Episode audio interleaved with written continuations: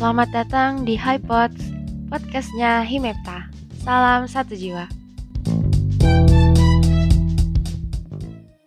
Assalamualaikum warahmatullahi wabarakatuh.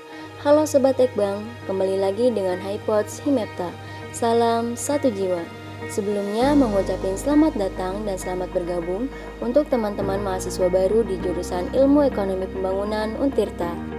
Sebelum memasuki ke dalam pembahasan, kenalin nama aku Ahyuni.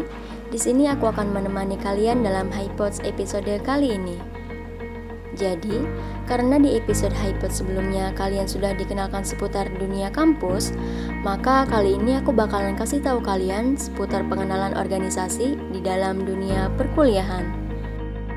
Hal pertama yang akan kita bahas yaitu apa itu organisasi mahasiswa. Jadi menurutku, organisasi mahasiswa ini merupakan suatu wadah untuk mengembangkan minat dan bakat mahasiswa dalam pencapaian tujuan yang sama. Organisasi mahasiswa ini terdiri dari organisasi intrakampus atau internal, yaitu merupakan organisasi yang mengatur lingkungan kemahasiswaan di bidang legislatif dan eksekutif seperti HIMA, BEM, DPM, dan sebagainya.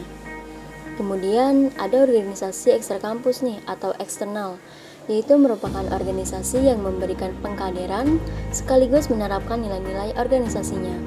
Selain itu, ada juga UKM atau Unit Kegiatan Mahasiswa.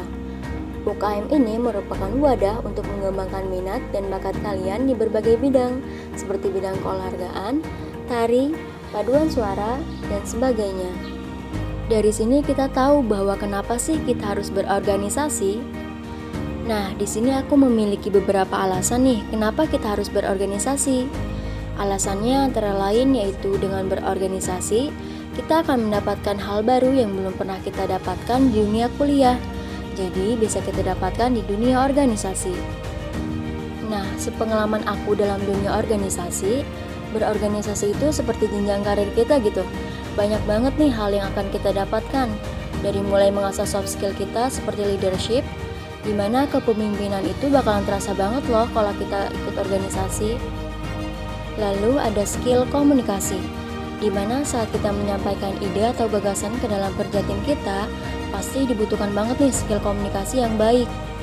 Selain itu, ada juga kemampuan dalam kerja tim. Jadi, gimana kita bisa bekerja sama dalam menjalankan event tertentu, akan ada kolaborasi di setiap divisi atau timnya dalam menghadapi tantangan ataupun memecahkan masalah. Yang tidak kalah penting itu ada time management. Jadi di sini itu kita dilatih bagaimana cara kita dapat bekerja dengan seefektif mungkin dengan menggunakan waktu yang sebaik mungkin, baik untuk belajar maupun untuk berorganisasi. Selain itu juga, kita dapat mengasah keterampilan teknis nih yang kita dapatkan di setiap event.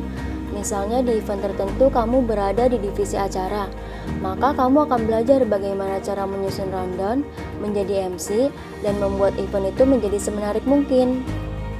Serta berorganisasi juga dapat menambah relasi kita loh, yang tentunya dengan orang-orang yang memiliki banyak pengalaman, yang sudah profesional di bidangnya, dan yang terpenting dalam berorganisasi, kita juga belajar dalam menentukan prioritas.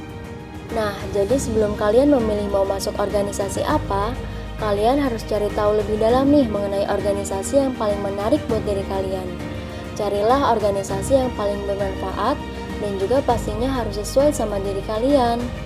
Mungkin sekian penjelasan mengenai pengenalan organisasi dalam dunia perkuliahan. Jangan lupa ikuti organisasi yang ada di kampus, karena itu merupakan hal yang penting dan tentunya dapat mengasah keterampilan kalian. Seimbangkan akademis dan non-akademis kalian supaya pengetahuan kita itu menjadi lebih luas lagi.